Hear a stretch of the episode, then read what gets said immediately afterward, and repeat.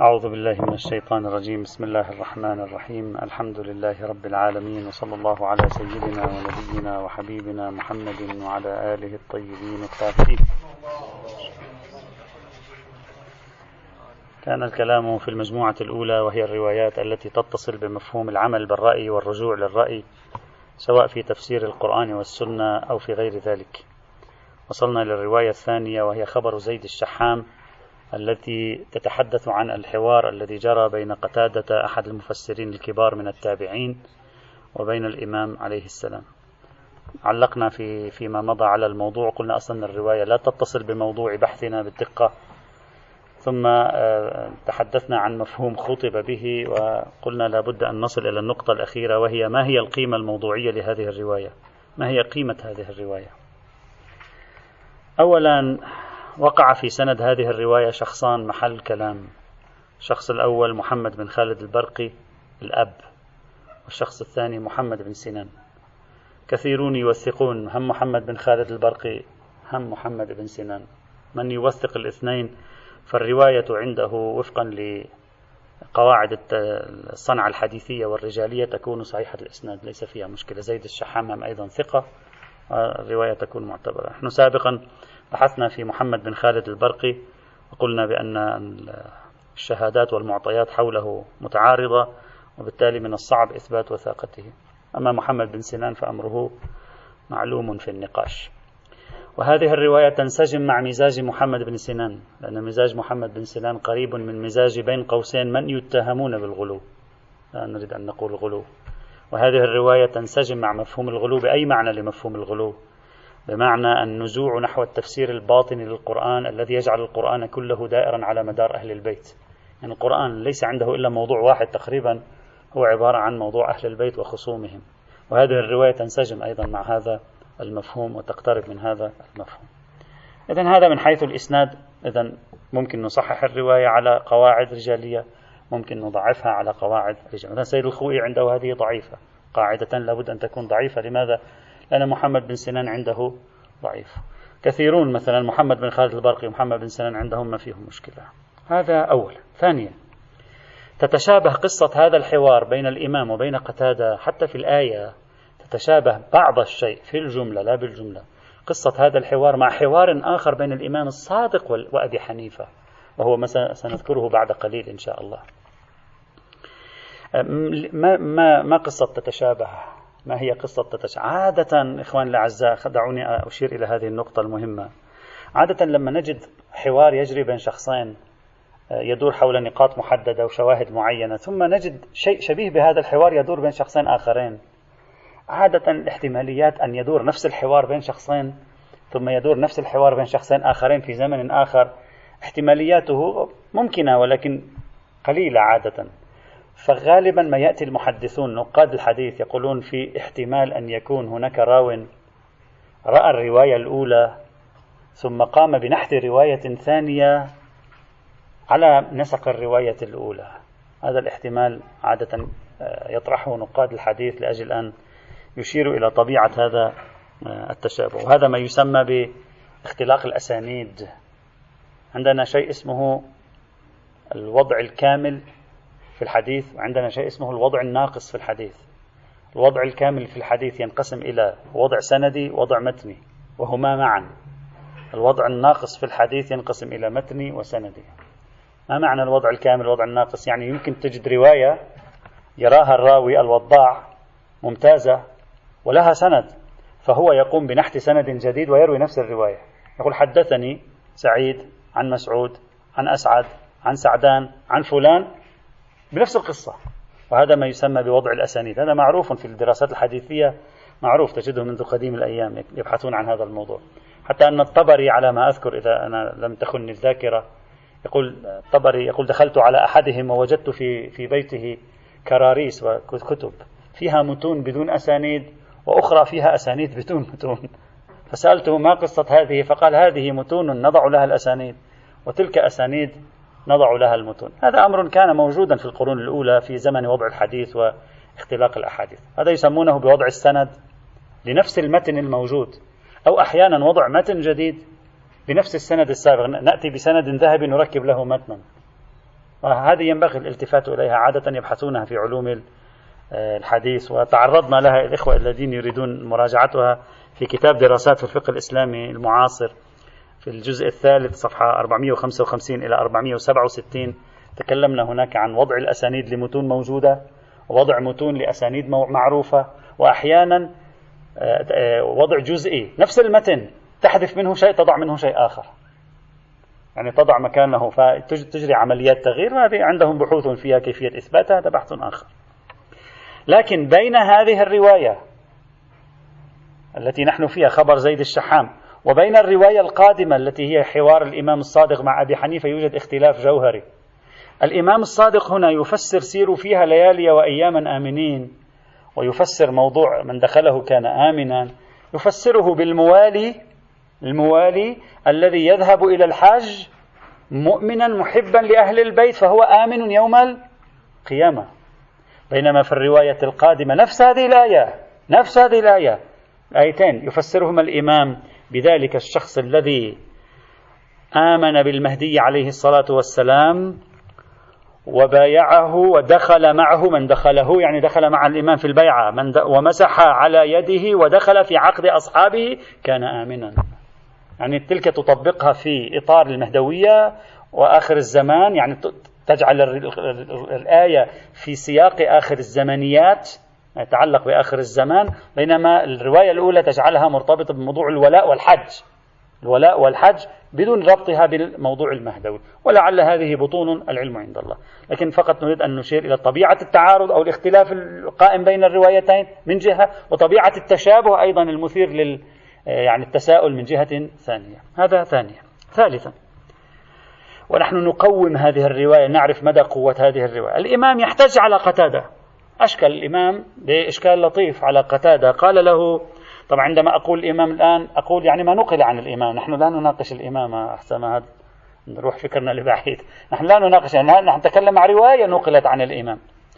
بحسب الرواية الإمام يشكل على قتادة يقول له إذا كان كلامك صحيح أن القرى التي بينها هي آمنة سيروا فيها ليالي وأياما آمنين. إذا كان كلامك هذا صحيحا وأن طريق مكة طريق آمن فما معنى ما يحصل للحجيج من الاعتداء عليهم من قطاع الطرق؟ أنت فسرت سيروا فيها يعني اقطعوا الطريق إلى مكة ذهابا وإيابا إلى بيوتكم آمنين.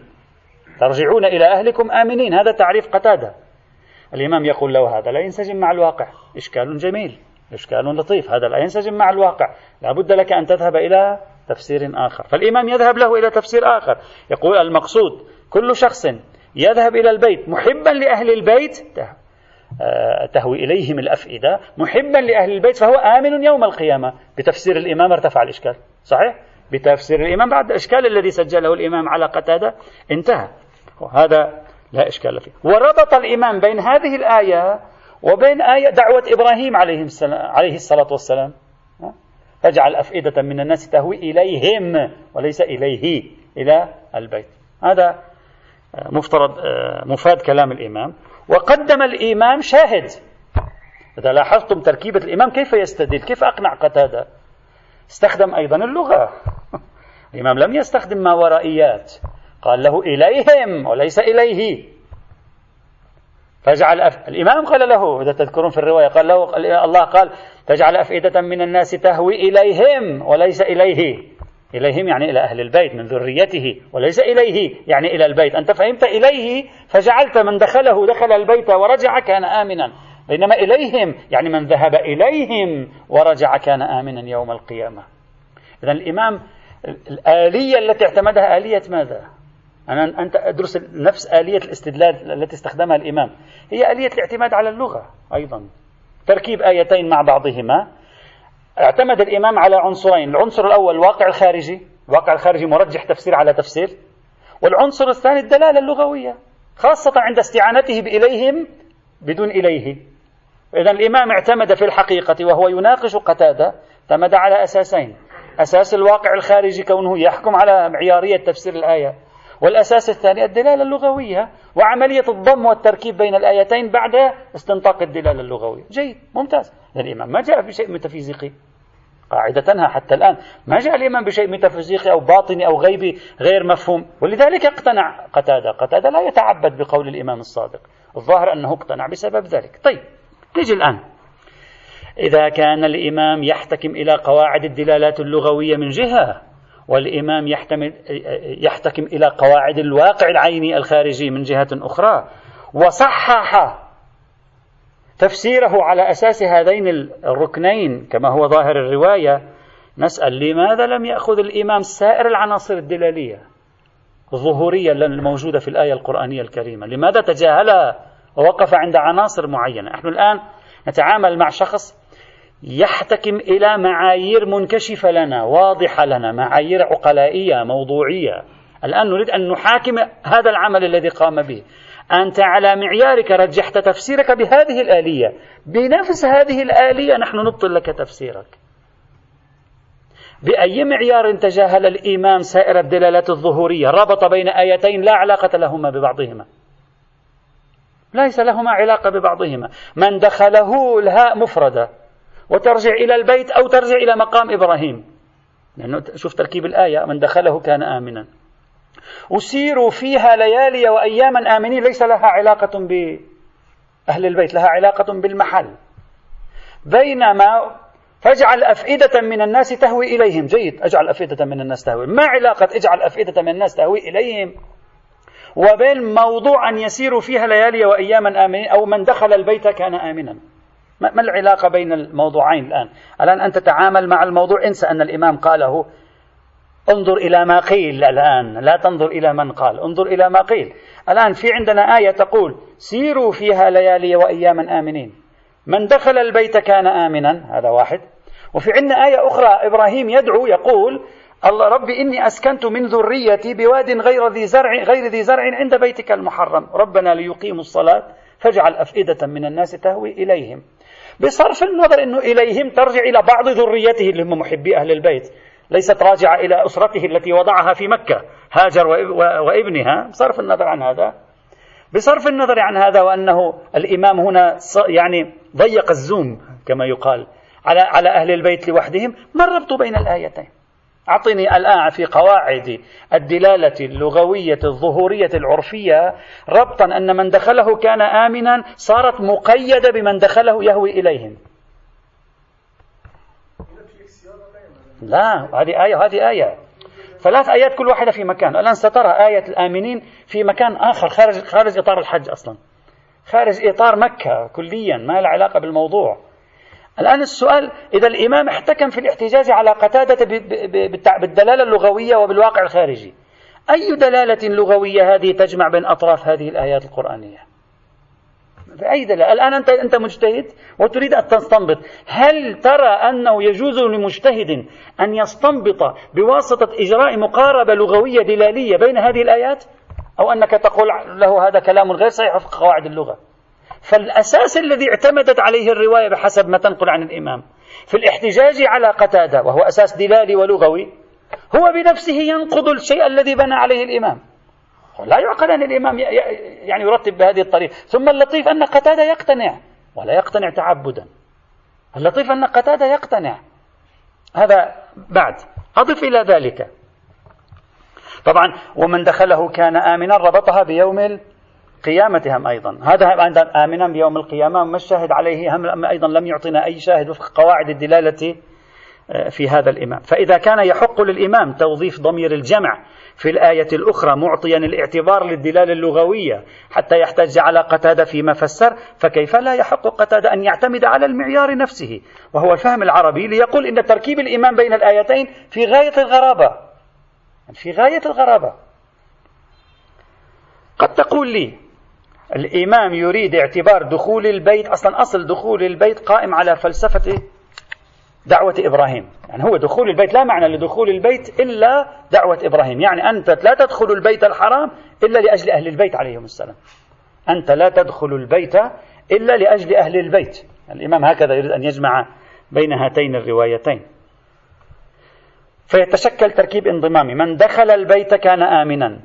الذين يدخلون البيت يدخلون تهوي إليهم يعني إلى أهل البيت. فإذا من يدخل البيت والمفروض أن دخول البيت يكون لأجل أنه تهوي القلوب لأهل البيت فمن دخل البيت هاويا بقلبه لأهل البيت عليهم السلام كان آمنا يوم القيامة. الإمام بده يسوي تركيب انضمامي بين الآيتين مثلا بهذه الطريقة.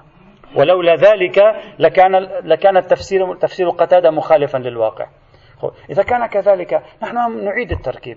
إذا كان أنا أستطيع أي آية أضمها إلى أي آية وأركب منها. فلنضم آية من دخله كان آمنا. أسير فيها ليالي وأياما آمنين. مع آية وأتم الحج والعمرة لله. هذا أقرب. فنقول كل من اعتدي عليه في الطريق وقطع الطريق فيه فحجه لم يكن لله. يعني ما الذي يرجح تفسير الإمام على تفسيرنا؟ إذا كان محض تركيب آيتين مع بعضهما يبرر الخروج من مأزق الواقع الخارجي. يعني الإمام قال الواقع الخارجي يكذب ما تقول يا قتادة. فإن الناس تذهب إلى البيت ويعتدى عليها. فلذلك لا بد أن نقيد الذهاب إلى البيت بأنه بالقصد محبة أهل البيت والذهاب إليهم. فيكون الإنسان آمنا يوم القيامة. وأنا أستطيع أن أحل المشكلة بطريقة أخرى. الناس تذهب إلى أهل البيت. والله قال لنا إلى البيت. والله قال لنا اذهبوا إلى البيت لله. أتموا الحج والعمرة لله. فكل من يعتدى عليه في الطريق ينكشف أنه لم يكن قصده الله سبحانه وتعالى. أليس هذه أسهل؟ ولا نحتاج إلى إدخال آية إبراهيم البعيدة عن السياق في الموضوع لأجل حل هذه المعضلة. كان بإمكان قتادة أن يجيب بهذه الطريقة. حاصل ما أريد قوله. إن تركيب الإمام بين آيتين لا ربط لهما ببعضهما. أولا لا دليل عليه. ثانيا يمكن لنا أن نركب مثل هذا التركيب في أماكن أخرى. وبالتالي ينجح قتادة في الجواب على الإمام. لم يبدو تركيب الإمام مقنعا من زاوية قواعد الدلالة التي هو اعتمد عليها وهو يريد أن يحاكم كلام قتادة. هذه هي جوهر الفكرة التي نريد أن نضيفها. أي تعليل؟ لا يفهمه إلا من لا لا سمحوا نحن الآن لا نتكلم مع الخطبة نحن نتكلم مع منطقية الرواية. نحن الآن بعد ما ما ثبتت الرواية عن الإمام. نحن الآن نريد أن نتكلم عن منطقية الرواية حتى نتأكد من إمكان إثباتها للإمام. الرواية بهذا التركيب غير منطقية.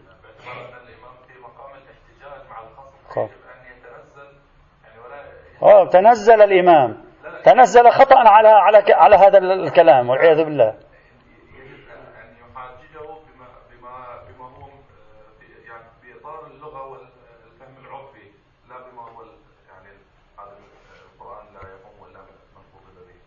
نعم إذا أنت أنت يعني نعم نعم. فهو يحاججه في هو أصلا عندما احتج عليه احتج عليه بإطار اللغة.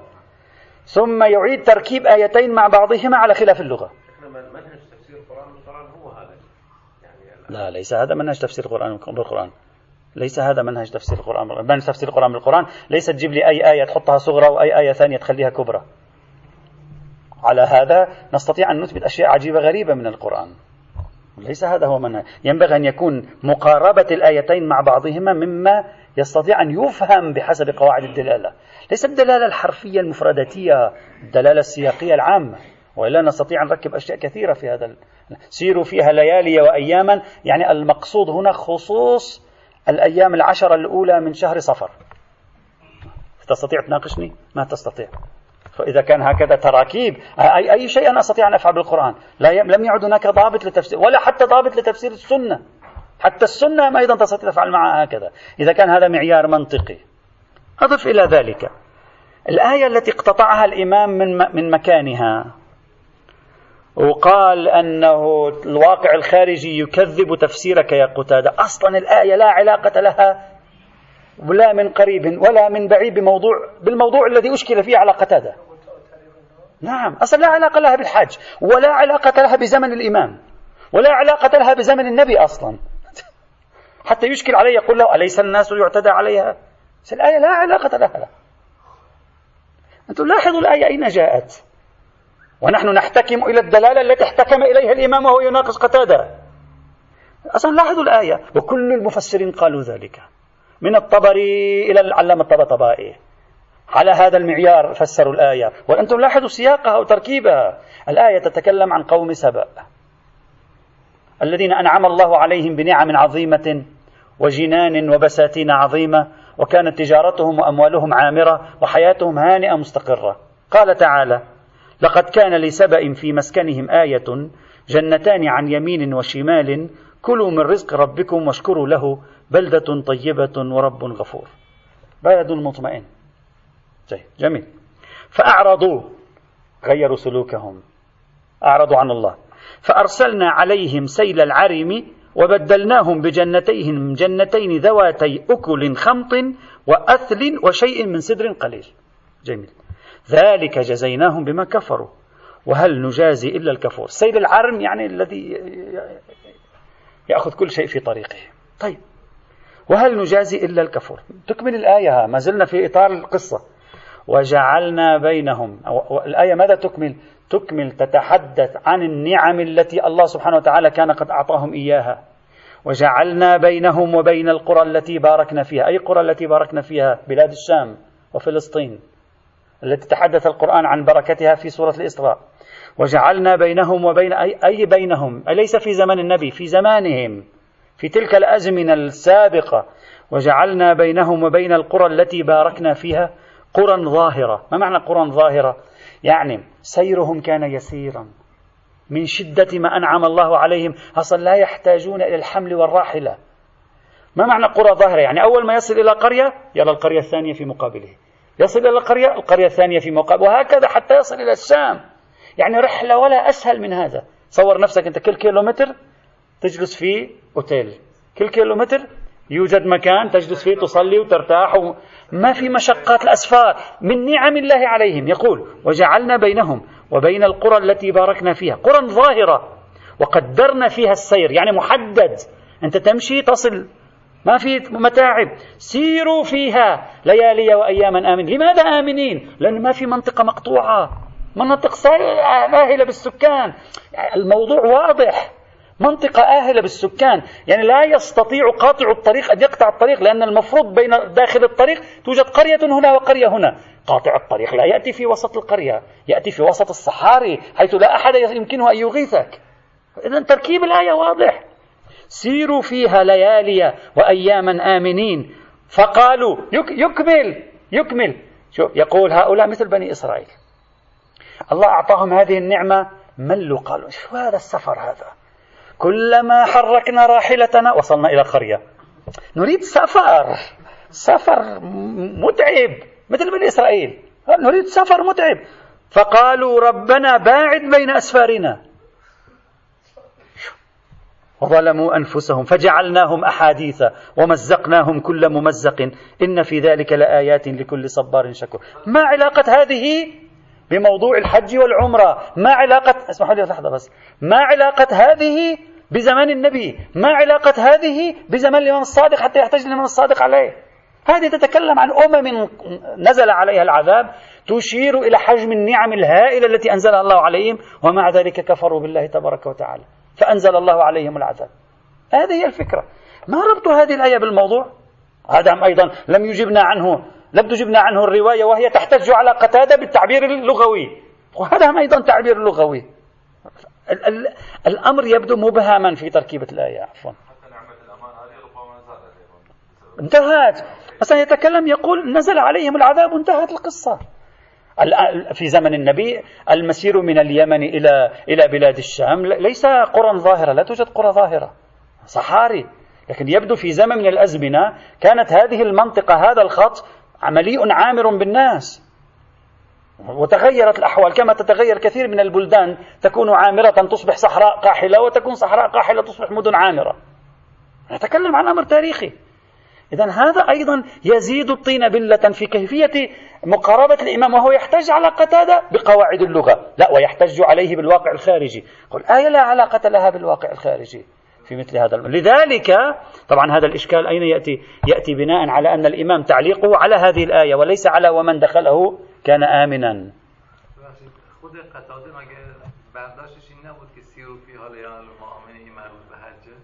وحتى لو كان لا لنفرض أنه مربوط بالحج تفسيره. هذا خطأ. والإمام يصحح له بالخطأ أو يصحح له بالصح. نه نمیگم صادر شده. میگم حالا فرض کن اینجوری باشه. خب اون برداشت شده این بوده. اولا یه قاعده دیگه هم هست که غیر از این که خیلی روایت در این مورد هست که یه قسمتی از آیه کار به سیاق نداره بله. قسمتی از موجود. در جای نعم نعم. هذا صحيح هو أصلا إشكالنا هذا يسرع كل هذه الروايات بله. لأن هذه الروايات تدمر السياق القرآني بأكمله. والأئمة أنفسهم في أماكن أخرى يستدلون بالسياق القرآني.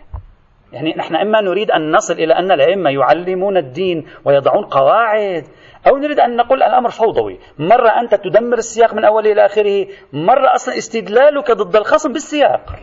لا لا نعرف إذا ما هي المعيار. لا. خیلی زیاد هست. لا لا, لا. شيخنا شيخنا لا يهمنا خيل زياد العلامة الطبطبائي أشار إلى هذه القضية. لا يهمنا زياد وغير زياد ممكن يكون زياد وكلها موجودة في تفسير العياشي من أول إلى آخره مرسل. تفسير علي بن إبراهيم من أوله إلى آخره في مشكلة. لا يهمنا الكمية. يهمنا حل هذه المعضلة المنهجية. في النهاية أهل البيت لما يأتون يتعاملون مع القرآن بهذه الطريقة الازدواجية إذا صحت الروايات. تارة يستندون ويحتاجون على خصومهم بالسياقات الداخلية للآيات. أخرى ينسفون السياقات الداخلية للآيات عندما يكون خصومهم مع السياقات الداخلية. دون أن يشيروا إلى معيار دون أن يشيروا إلى تبيين. هو هذا في حد نفسه سؤالنا. أصلا هذا سؤالنا يمثل نقدا متنيا يحتاج إلى جواب إذا لا تقدم له جواب. وأنا يمكنني أن أفعل ذلك في الحديث أيضا. أخرجه من سياقه. تأويل ما معنى تأويل ماذا تقصد من كلمة تأويل تحویل یعنی همین که مثلا ما بیایم از مصادیق يعني آية رو بمصادیق خارجية شيخنا التأويل أنا ما عندي مشكلة أن تأتي بنص تطبقه في مكان آخر. ما عندي مشكلة تأتي بنص تفسره بتفسير باطني مثلا نفرض مثلا سلمنا. لكن أما أن تبطل دلالته الظاهرية وهذه دلالته الظاهرية إذا كان كذلك على ماذا يحتكم المسلمون وهم يناقشون أهل البيت أنفسهم. أنا شخص لنفرض أنني خارج إطار التشيع. كيف أحتكم كيف أتناقش مع الإمام؟ وكيف يستطيع أن أدخل معه في حوار؟ لا بد من معيار الإمام يحتكم إليه وهو يحاور الناس. هنا لا يحاور مح... زرارة يحاور قتادة. أي معيار يستخدم الإمام؟ بالنهاية هو منطقي. الإمام ليس هكذا فوضى. إذا فوضى أنا الآن أكتب لك تفسيرا ولا يمكنك أن تنفيه لعلني أنا متصل بالله. من أين تدري أنت؟ لا تستطيع أن تنفي. عرفتم قصدي أين الإشكالية؟ نحن نتكلم عن رواية في إطار يحت... لذلك أن المقدمة ماذا كانت؟ الإمام اعتمد في, دليل في استدلاله على شيئين. الدلالة اللغوية والواقع العين الخارجي. إذا هو اعتمد على شيء مفهوم لنا. لم يقل الإمام تأويله الأعظم كذا وسكت وقال ذلك لزرارة أقول سلمنا. انتهى الموضوع. لا لا يريد. لا لا يريد. لا لا يريد. ليس هكذا. ظاهر ويتناقش معه. أنت الآن نحن الآن نفترض تفسير باطل وتفسير ظاهري. الإمام يتناقش معه. مثل أي اثنين مفسرين يتناقشون مع بعضهم. يقول له إذا كلامك صحيح يلزم بطلان الواقع الخارجي على عكسه فلا بد من تفسير آخر. لماذا الذهاب نحو فكرة الباطن أصلا؟ هي الذيل. الذيل اقتنع الرجل. لا لا لا ليس مهم. لا يفهم إلا من خطب به. قبل إذا لا يفهم من خطب به كيف يريد الإمام يريد الآن أن يفهم قتادة وفاهم قتادة؟ إذا لا يفهم إلا من خطب به. آه. على أي حال لا نريد أن ندخل في حوارات طويلة حتى لا نطول. كل واحد هذه فكرتي فكروا فيها على حال. رابعا هذه الرواية التي تأتي هنا تتكلم عن موضوع من دخله كان آمنا بناء على أن في سقط في الرواية. تعارض الروايات الشيعية والسنية. التي تستدل بقوله ومن دخله كان آمنا على أن الأمن أمن تشريعي هي نفس هذه الرواية تعارضها الكثير من الروايات السنية والشيعية معا والتي عليها بنى الفقهاء. فتواهم بالأمن التشريعي ما معنى الأمن التشريعي؟ يعني لا يجوز الاعتداء على المحرم أو على من في الحرم أو على الحجيج والعمرة. إذا كان كذلك إذا كنتم أنتم أهل البيت فسرتم في روايات أخرى عديدة. الأمن هنا بأنه أمن تشريعي. كيف يشكل الإيمان في هذه الرواية على قتادة بالواقع الخارجي؟ لا معنى له. ثم يخرج الآية عن دائرة الأمن التشريعي ويذهب بها إلى دائرة يوم القيامة. وهذه تعارض سائر الروايات. إذا هذا من موجبات أيضا. توهينها من حيث الصدور. إذا يقف في مقابلها مجموعة من الروايات المعتبرة المروية عن أهل البيت أنفسهم التي تجعل الأمن أمنا تشريعيا. وإذا كان الأمر كذلك لا معنى لإشكال الإمام على قتادة في مثل هذه الحال. نعم يعني لا يجوز العدوان. نعم. لا لا لا لا لا, يجوز العدوان. يعني مثلا إذا شخص ارتكب جريمة لا يمكن أن أقتله في الحرم. ال ال لذلك قالوا ومن دخله كيف شملت الحيوان؟ وموجود في الروايات. كيف وهي تشمل الحيوان؟ قالوا. هذا معناه يعني إذا شخص يريد أن يعتدي عليك تبذل جهدك أن لا. نعم يصبح قانونا. لا يعتدى. لذلك إذا دخل مجرم استجار بالحرم يترك إلى أن يخرج. وقالوا يضيق عليه بأن لا يطعم كذا حتى يضطر إلى الخروج. ولا تقام الحدود في الحرم. هذا كله موجود في الفقه. وفيه روايات معتمدة على هذه الآية. هذه هذه الرواية رواية قتادة الآن تعارض تلك الروايات من جهة معينة. على أي حال حاصل ما أريد قوله. الرواية من حيث الإسناد فيها كلام من حيث تركيبة الاستدلال الذي ينسب إلى الإمام فيها غير منطقية إضافة إلى معارضتها لروايات أخرى في أبواب أخرى وعلى أي حال الرواية لا ربط لها بموضوع بحثنا كما قلنا بالأمس. بلي؟ لا لا لا علاقة لقتادة بروايات أخرى بروايات أخرى. لا قتادة. قتادة لم يستدل في روايات أخرى. لا لا لا لا لم يفسرها. نقده بالباطل. شيخنا ما الإمام بنفسه فسر الأمن في الآية في مكان آخر بالأمن التشريعي. كيف يناقش؟ كان بإمكانه أن يبطل كلام قتادة ويقول له الأمن هنا أمن تشريعي. فينسجم مع الروايات. لا أن يبطل كلام قتادة بواسطة إثبات أمن تكويني أخروي. هذا لمصلحة ما كل شيء وارد. ممكن لا لمصلحة ما. نحن نتكلم على معايير النقد البشري. للمتون التاريخية والوثائق. أنا أمامي وثيقة تاريخية وأتعامل معها بطريقة أكاديمية بحتة. أما لمصلحة ما ولعله حصل شيء لعل توجد مصلحة. شخص كان بجانب قتادة لم تدخله الرواية أراد الإمام يوصل له. كل شيء وارد. أنا لست بمحصن للصغيرة والكبيرة لكن أنا أتكلم مع وثيقة. لا يوجد جاري تطبيق.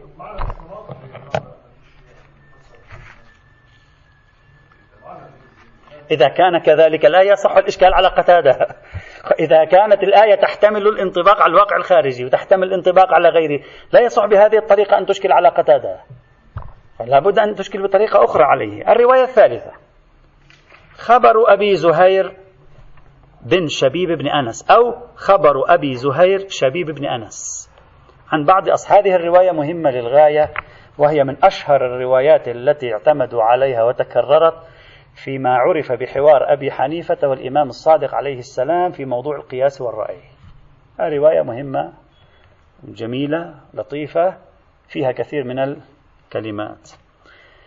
أبي زهير شبيب بن أنا عن أبي عبد الله عليه السلام قال كنت عند أبي عبد الله عليه السلام إذ دخل عليه غلام من كندة فاستفتاه في مسألة.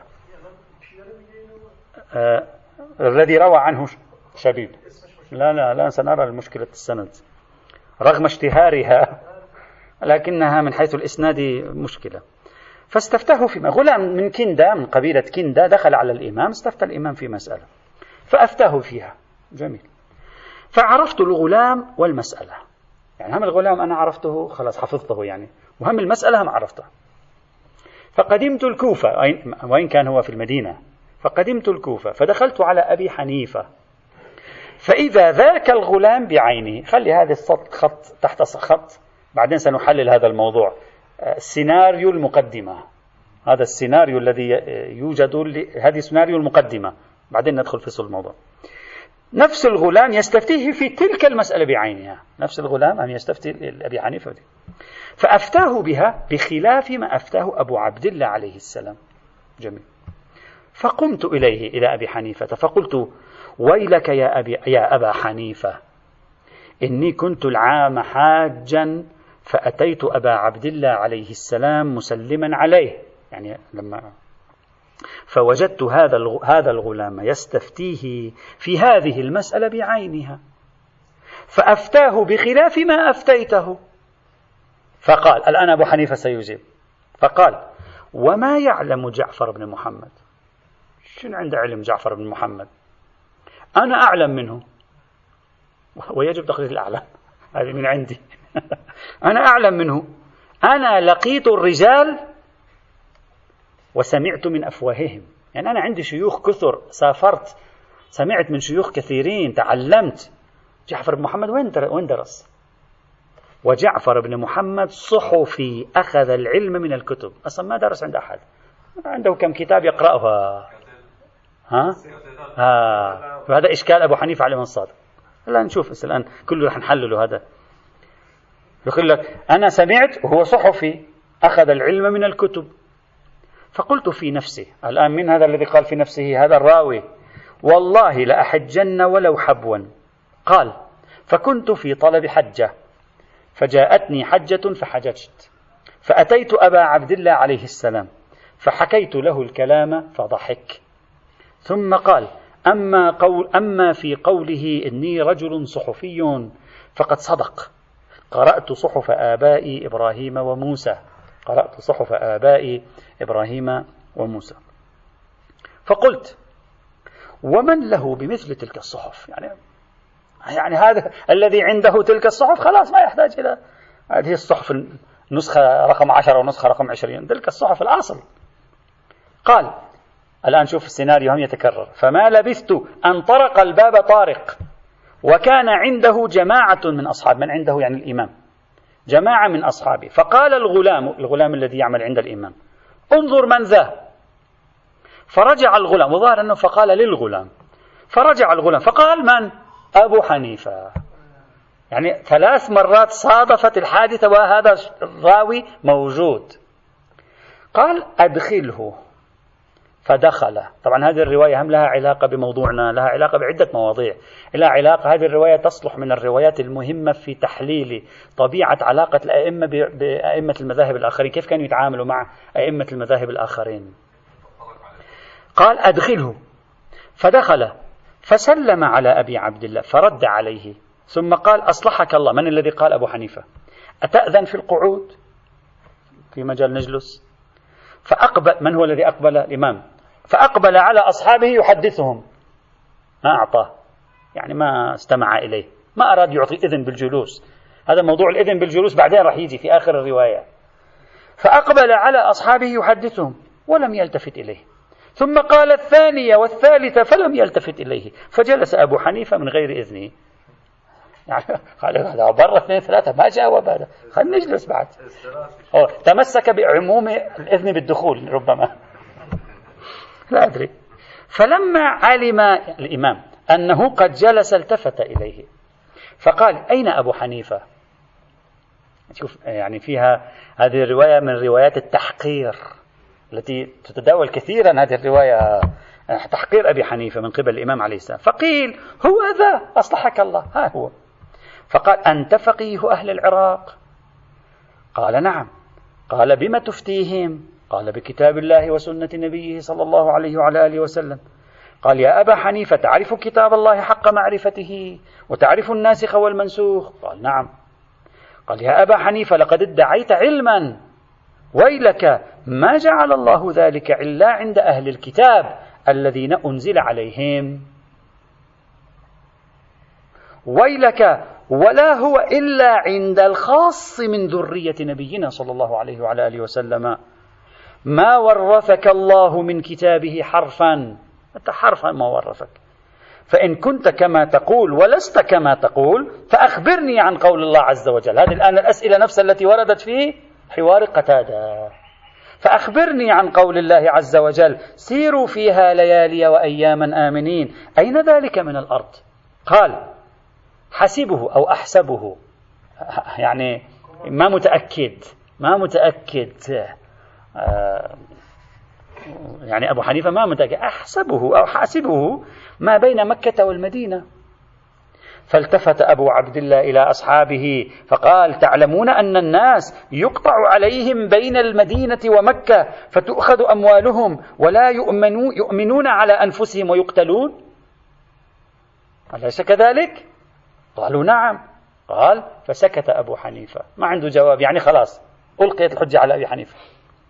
فقال يا أبا حنيفة أخبرني عن قول الله عز وجل ومن دخله كان آمنا أين ذلك من الأرض؟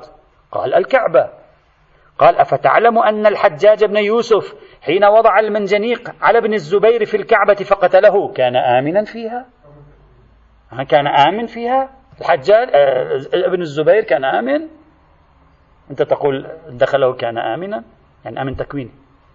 قال فسكت ثم قال له يا أبا حنيفة إذا ورد عليك شيء ليس في كتاب الله ولم تأتي به الآثار والسنة كيف تصنع؟ أسأل الآن. أول شيء قال أنا أعمل بالكتاب والسنة. قال أنت ما بتفهم الكتاب والسنة. خلاص انتهينا من الموضوع.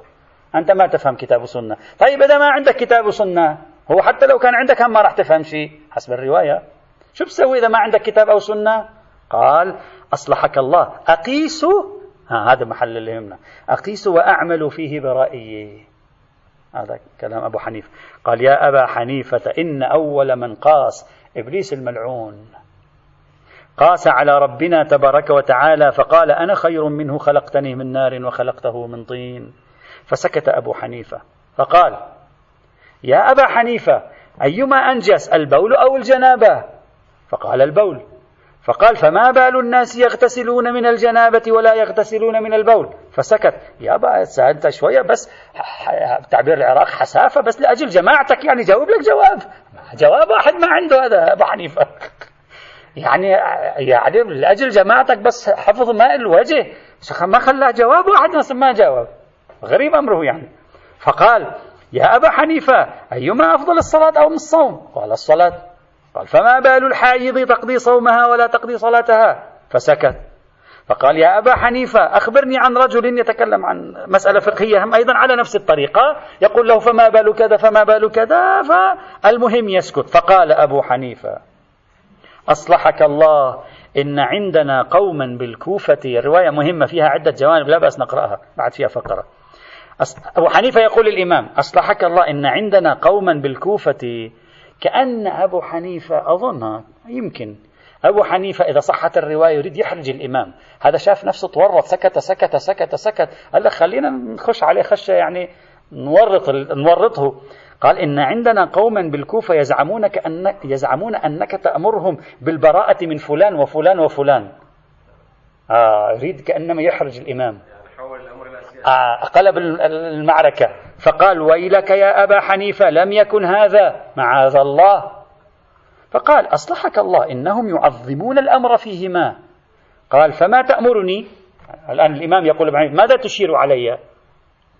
ماذا أفعل؟ ما دام يقولون عني في الكوفة أنا أفعل ذلك. ما رأيك؟ ماذا أفعل؟ حتى يعني حل هذه المشكلة. قال تكتب إليهم. اكتب إليهم رسالة. أنه لا تفعلوا كذا مع فلان وفلان وفلان. قال بماذا؟ قال تسألهم الكف عنهما. خلاص بعد لا ينزل عليهما. قال لا يطيعوني. الإمام يقول ما بيطيعوني هؤلاء. قال بلى أصلحك الله إذا كنت أنت الكاتب وأنا الرسول أطاعوني. قال يا أبا حنيفة أبيت إلا جهلا. يعني مصر على الجهل. كم بيني وبين الكوفة من الفراسخ؟ قال أصلحك الله ما لا يحصى. فقال كم بيني وبينك؟ قال لا شيء. يعني أنا بيني ماذا يريد أن يقول له الإمام هذه آخر رواية ما يريد يقول له يقول بيني وبين الكوفة فراسخ هؤلاء لا يطيعوني. أنا أنت هنا بجنبي وأنت جلست بدون أمري. ما أطعتني. تريد هؤلاء اللي هم بعاد عني فراسخ يطيعونني؟ لاحظ كيف؟ قال كم بيني وبينك؟ قال لا شيء. قال أنت دخلت علي في منزلي فاستأذنت في الجلوس ثلاث مرات فلم آذن لك. فجلست بغير إذني خلافا علي. كيف يطيعوني أولئك وهم هناك وأنا ها هنا؟ قال فقبل رأسه وخرج وهو يقول أعلم الناس يعني الإمام جعفر الصادق ولم نره عند عالم. يعني هو أعلم الناس. فقال أبو بكر الحضرمي جاء أبو بكر الحضرمي. هذه قلت الرواية هذه تعارض الرواية السابقة. فقال أبو بكر الحضرمي الظاهر أبو بكر الحضرمي كان جالسا في المكان. جعلت فداك. الجواب في المسألتين. هو ما أعطيت الجواب أجاوبنا نحن. فقال يا أبا بكر سيروا فيها ليالي وأياما آمنين. فقال مع قايمنا أهل البيت. هذه يسيروا فيها ليالي وأياما مع القائم عليه السلام. وأما قوله ومن دخله كان آمنا. شو معنى هذه الآية؟ يعني فمن بايعه ودخل معه ومسح على يده ودخل في عقد أصحابه كان آمنا. انتهت الرواية التي تفرد بنقلها الشيخ الصدوق في كتاب علل الشرائع. مصدر الوحيد لهذه الرواية هو كتاب علل الشرائع للشيخ الصدوق. إذا لاحظتم كيف أن هذه الرواية تشبه في بعض مقاطعها الرواية السابقة؟ تختلف عنها في بعض الأمور؟ تضيف فكرة القياس؟ تركز على موضوع فكرة القياس؟ تضع فكرة القياس والعمل بالرأي مع بعضهما؟ تشير إلى استخدام إبليس للقياس؟ كل هذه تنفعنا في موضوعنا. هم في جانب الرأي وهم في جانب القياس. نريد أن نحلل هذه الرواية في هذا المضمار. بلى.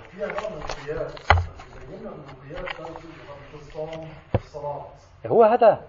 هو هذا. لا لا الأسئلة الباقية كلها لأجل الرد على فكرة القياس. نعم. أنه إذا كان كلامك صحيحا لماذا هذه تقضي وتلك لا تقضي؟ صار رواية مشهورة جدا. عادة الناس تتداول هذه الرواية ببعض مقاطعها. غالبا تجد هذه الرواية في الكتب وعلى المنابر عادة يأخذون بعض مقاطعها لأنها طويلة فلذلك أهمية هذه الرواية تكمن هنا. يوجد عندي بعض الكلمات في هذه الرواية. لا بأس نشير إلى واحدة منها. أولا لا بأس حتى لأنه شوية النقاش أحيانا يعني يؤخرنا فلا بأس. هذه الرواية نقلها الشيخ الصدوق في كتاب العلل فقط بسند فيه أبو زهير بن شبيب بن أنس عن بعض أصحابه. الحر العاملي نقل هذه الرواية عن الشيخ الصدوق عدة مرات. مرة قال عن شعيب بن أنس عن رجل وفي نسخة عن شبيب بن أنس عن رجل مش أبو زهير بن شبيب عن شبيب بن أنس عن رجل مش عن بعض أصحابه مرة ثانية قال شبيب بن أنس عن رجل مرة قال شبيب بن أنس عن بعض أصحاب أبي عبد الله. اختلاف النسخ. لا نعرف من هو شبيب بن أنس.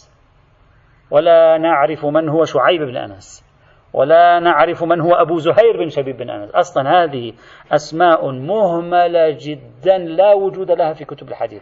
هذا الرجل ليس له غير هذه الرواية إلا روايتين في الكتب فقط. يعني اسم نكرة لا نكاد نعرف عنه شيئا ولم يرد ذكر له في كتب الحديث إطلاقا. هذا آه، خذه بعين ولذلك الشيخ النمازي الشهرودي أقر في كتاب مستدركات علم رجال الحديث قال لم يذكروه لم يتعرض له أحد من يعني خاصة الشيخين يعني الشيخ النجاشي والشيخ الطوس فضلا عن أن ابن شبيب هذا أو شبيب ابن أنس هذا مرة يروي الرواية عن بعض أصحابه مرة حسب نسخ الحر العامل يتكلم والعلل مرة عن رجل مرة عن بعض أصحاب أبي عبد الله. فالرواية مصابة بمشكلة إهمال صاحب الرواية إضافة إلى الإرسال الموجود في هذه الرواية عليه. فاشتهار تداول هذه الرواية بوصفها وثيقة تاريخية على حوار بالغ الأهمية. هذا من أهم الحوارات التي جرت بين أبي حنيفة والإمام الصادق عليه السلام. هذا الاشتهار ليس دقيقا فلم ترد هذه الرواية في المصادر المتعددة أصلا. وقيمة هذا الحوار ليس فقط في موضوع القياس والرأي بل هذا الحوار له قيمة تاريخية طريقة تعامل الأئمة مع علماء المذاهب الآخرين. لأن هذه الطريقة في التعامل تعطي إشارة إلى نوعية سلوك الأئمة في التعامل مع هؤلاء الناس. فالرواية من حيث الصنعة الحديثية أحادية محضة لا على قواعد الوثوق ولا على قواعد الوثاقة يمكن تصحيحها في هذا الإطار. هذا أول. لا بالسند إلى شبيب. سند سند لا في سند. سند صحيح. سند صحيح ما في مشكلة. يعني المشكلة في ابن شبيب في شبيب بن أنس والإرسال الذي يأتي بعد. هذا أولا حال الرواية من حيث الإسناد الكلاسيكي إذا صح التعبير. من الصدوق إلى شبيب صحيح. نعم نعم. نعم من الصدوق إلى شبيب صحيح. يعني نحن ذكرنا نقطة الضعف في الحديث وهي نقطتين ضعف. شبيب بنفسه مهمل والإرسال الذي جاء بعد شبيب. وهو مهمل إهمال كبير بحيث ليس له روايات. هذا عادة عندما شخص لا يكون له روايات هذه تزيد الأمر الطين باللتان. النقطة الثانية يأتي إن شاء الله تعالى والحمد لله رب العالمين.